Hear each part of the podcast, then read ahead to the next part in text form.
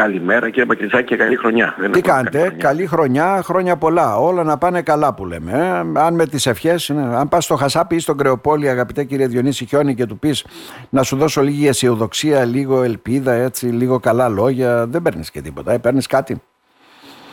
Κύριε δεν ξέρω τι θα πει ο Χασάπης και ο Κρεοπόλης. Εγώ ξέρω ότι αν κάποιος άκουγε τις εκπομπές του Δήμου του Μπακιτσάκη, εδώ και αρκετό καιρό και τα σχόλια για τα σχετικά με τον πληθωρισμό, δεν θα είχε τώρα κάποια έκπληξη μπροστά σε αυτά τα οποία συμβαίνουν, γιατί πολύ απλά το Δεκέμβριο τα δημοσιευμένα στοιχεία της Ελληνικής Στατιστικής Αρχής mm-hmm. δείχνουν ότι πρόκειται περί μια αναβίωση της επιβάρυνσης του πληθωρισμού και μια προπτική η οποία θα καλύψει και το 24 και το 25 όσον αφορά την αύξηση των τιμών, των τροφίμων και των ειδών ευρείας κατανάλωσης. Γιατί αυτά μας ενδιαφέρουν να είμαστε έτσι.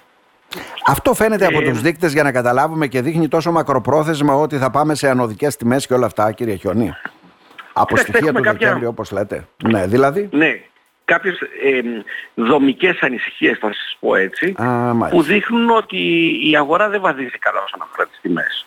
Το πρώτο έχει να κάνει ότι πλέον πλέον στους τελευταίους 4-5 μήνες ο μέσος πληθωρισμός, ο δομικός πληθωρισμός και ο πληθωρισμός των, ε, ε, ε των προϊόντων ευρείας κατανάλωσης είναι πολύ μεγαλύτερος από τον εισαγόμενο Άρα καταρρύπτεται αυτός ο ισχυρισμός που λέει ότι ο πληθωρισμός είναι εισαγόμενος. Ε, και οφείλεται στις αυξήσεις των τιμών των εισαγωμένων προϊόντων που εισάγουμε για την Ευρώπη ή για την ε, Μέση Ανατολή. Να. Άρα ο πληθωρισμός είναι ένα εγγενές φαινόμενο, ένα εγχώριο φαινόμενο. Το δεύτερο αυτό το οποίο μας έχει κάνει πολύ μεγάλη εντύπωση είναι ότι ο πληθωρισμός στην Ελλάδα, μάλλον οι μεταβολές των τιμών, αντιδρούν άμεσα σε οποιοδήποτε γεωπολιτικό φαινόμενο έχουμε στον κόσμο. Ακόμα και στον ειρηνικό, ακόμα και στην Ανταρκτική, κύριε Πακετσάκη. Ναι, αυτό είναι λίγο, λίγο, λίγο, περίεργο, δεν ξέρω. Είναι, είναι το πέταγμα της ναι. πεταλούδας, αλλά στην Ελλάδα ναι, αυτό ναι. παραπετάει η πεταλούδα από ό,τι μου φαίνεται. Ναι, και δεν παραπετάει στη Γαλλία, ας πούμε, στην Αμερική, οτιδήποτε άλλο. Εδώ, ξέρετε, ένας, ένας πιγκουίνος μπορεί να σπάσει το πόδι του στην Ανταρκτική, ας πούμε, και να δούμε αυξήσεις των τιμών στα βούτυρα ή στα ελαιοκομικά προϊόντα. Mm. Αυτό είναι ειλικρινά περίεργο και όλα συγκλίνουν σε κάτι το οποίο το έχουμε πει πολλές φορές από την εκπομπή σας. Το οποίο έχει να κάνει με τις μορφές οργάνωσης της αγοράς στην Ελλάδα. Τα ολιγοπόλια, οι μορφές συνεννόησης των παραγωγών, τα συστήματα διάθεσης, τα μονοπόλια σε πολλές, σε πολλές περιπτώσεις που από ό,τι βλέπω έχουμε μια δυναμία.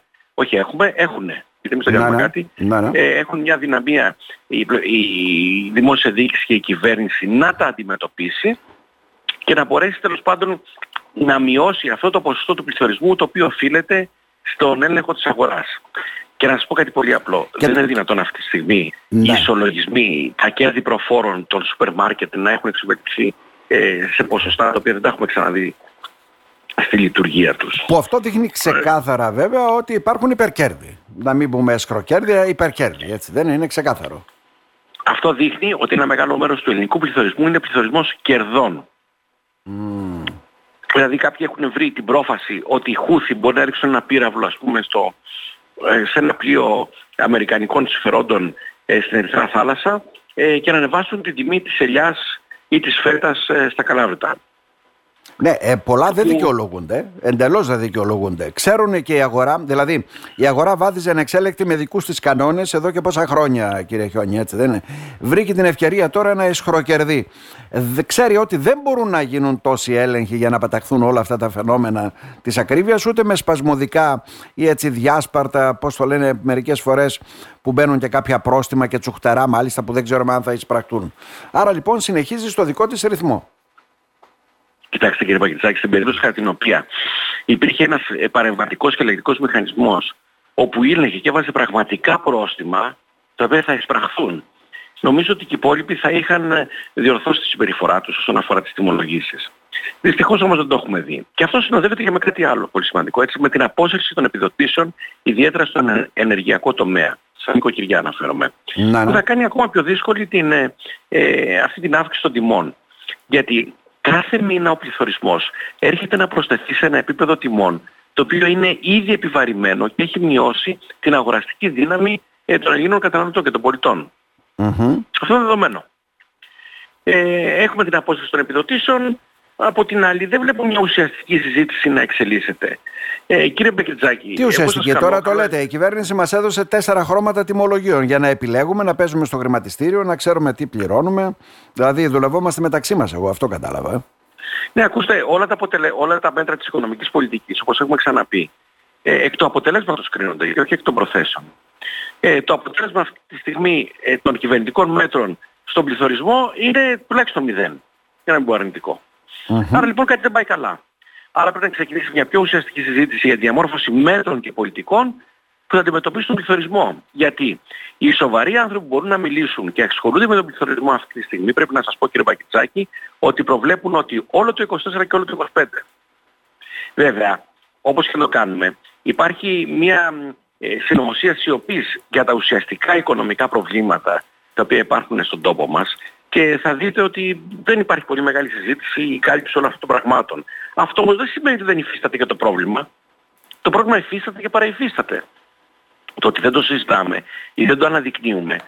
Δεν αναδεικνύουμε δηλαδή τους ουσιαστικούς λόγους που η τιμή της βενζίνης του πετρελαίου συνεχίζει να είναι σε πολύ ψηλά επίπεδα παρόλο που έχει κατρακυλήσει ας πούμε Έχει κατρακυλήσει του... αλλά βλέπω έτσι και στα βενζινάδικα που παρα, παρατηρώ το εξής ότι κατεβαίνει λεπτό λεπτό δηλαδή εκεί που είχε φτάσει στο 1,98 πόσο ας πούμε θα δεις τώρα στο 1,82 87, ναι, δεν σημαίνει το ίδιο όμως με την άνοδο, έτσι. Ε, δεν σημαίνει το ίδιο με την άνοδο, απευθείας δηλαδή οι τιμές πάνε στα ύψη. Είναι ξεκάθαρο αυτό. Αυτό ακριβώς. Ναι. Δηλαδή, ε, μόλις πριν λίγους μήνες το, το πετρέλαιο το, το crude oil, ας πούμε, που τιμολογείται στις διεθνείς αγορές, είχε 93,68 και τώρα είμαστε στα 70. Είναι τεράστια διαφορά. Τεράστια διαφορά. Είναι τεράστια διαφορά. Και όλα αυτά σας μιλάω για το 27 Σεπτεμβρίου, ας πούμε, του 2023, μόλις πριν 4 μήνες, ήταν 93-94 το, ε, το βαρέλι του πετρελαίου. Mm-hmm. Και τώρα είναι κάτω από 70. 69, κάτι. Αυτός σημαίνει ότι θα πρέπει αναλογικά να έχει μειωθεί ε, και αρκετά ή τουλάχιστον 25-30% η τιμή της βενζίνης. Δεν έχει μειωθεί. Ωραία. Εκεί, Αυτό σημαίνει ότι δεν λειτουργεί σωστά η αγορά. Σε όλες αυτές τις αδικίες λέτε δεν λειτουργεί σωστά η αγορά, ενδεχομένως να υπάρχουν καρτέλ ή οτιδήποτε άλλο. Σε όλες αυτές τις αδικίες ή τα υπερκέρδη των μάρκετ που βλέπει ή τα υπερκέρδη των εταιριών βέβαια ενέργειας ή πετρελαιοιακών εταιριών, η πολιτεία δεν πρέπει να επεμβαίνει άμεσα και να δίνει το δικαίωμα αυτό, γιατί η πολιτεία είναι να προστατεύει τα συμφέροντα όλων των πολιτών, έτσι δεν είναι; Όχι να δημιουργούνται υπερκέρδη. Ναι. Εκεί δεν μπορεί να επέμβει άμεσα. Δηλαδή όταν λέτε... Ασφαλώς και μπορεί. Ναι. Ασφαλώς και μπορεί. Η Ελλάδα έχει μια εξαιρετική εμπειρία η ελληνική κοινωνία και οικονομία από τους αγορανομικούς ελέγχους και τους ελέγχους τιμών.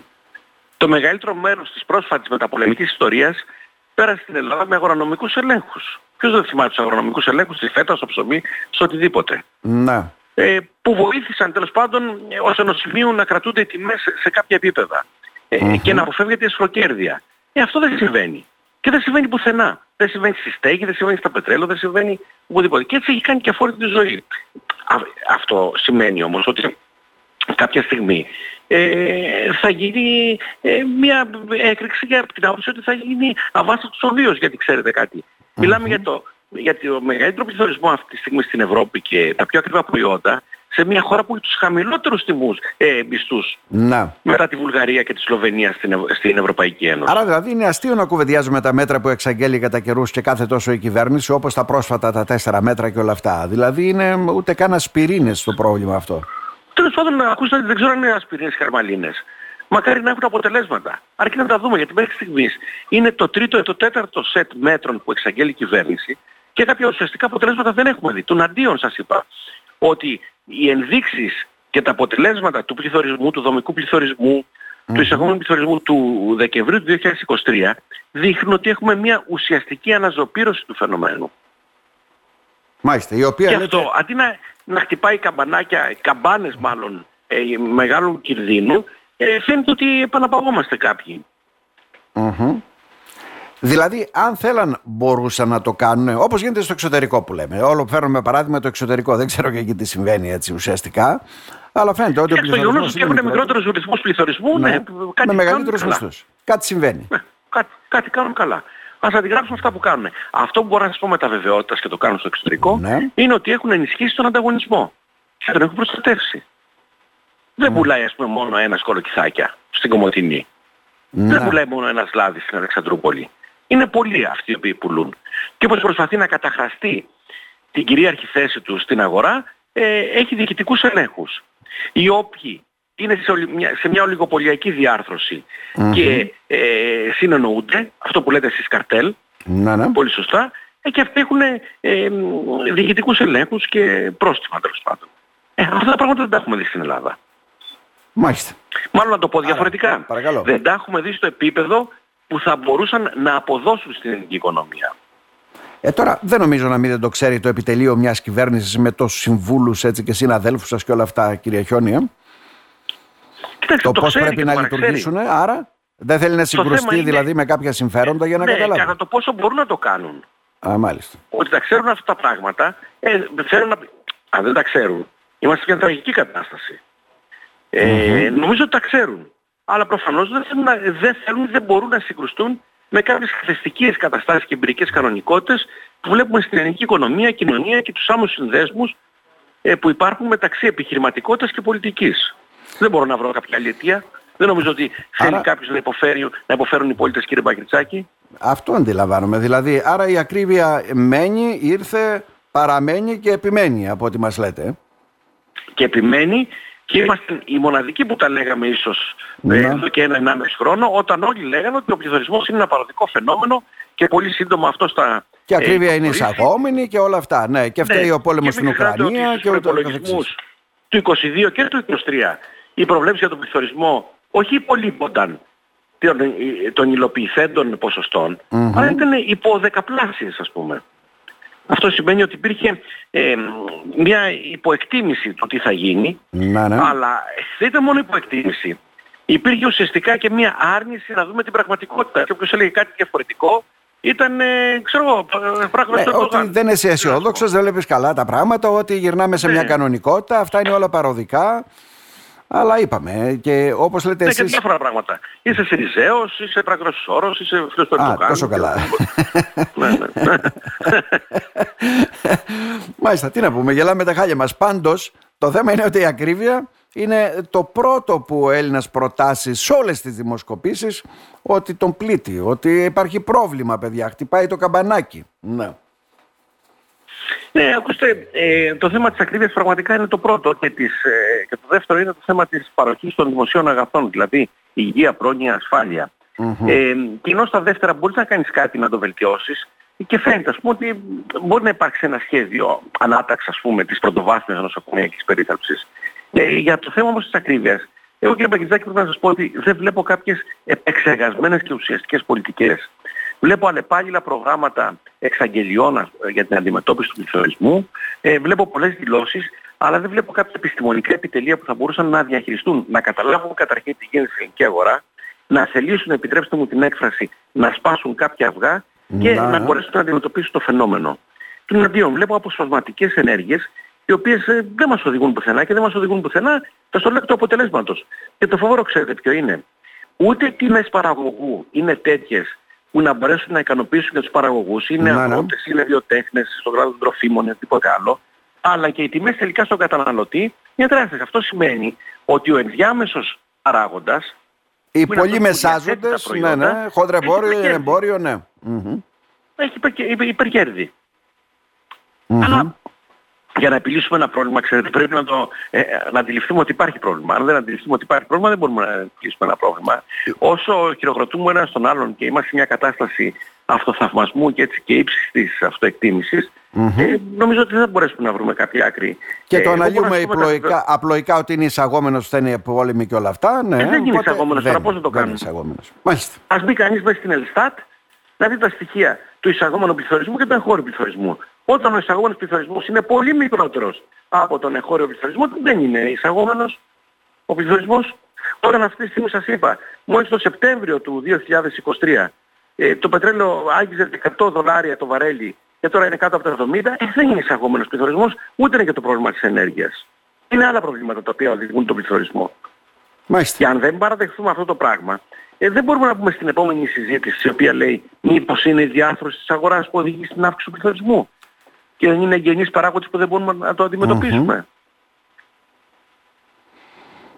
Κύριε καθηγητά, νομίζω ότι τα είπατε τόσο απλά, τόσο έτσι εύγλωτα, ε, με επιστημονικούς όρους βέβαια, που τα καταλαβαίνουν και τα κατανοούν οι περισσότεροι.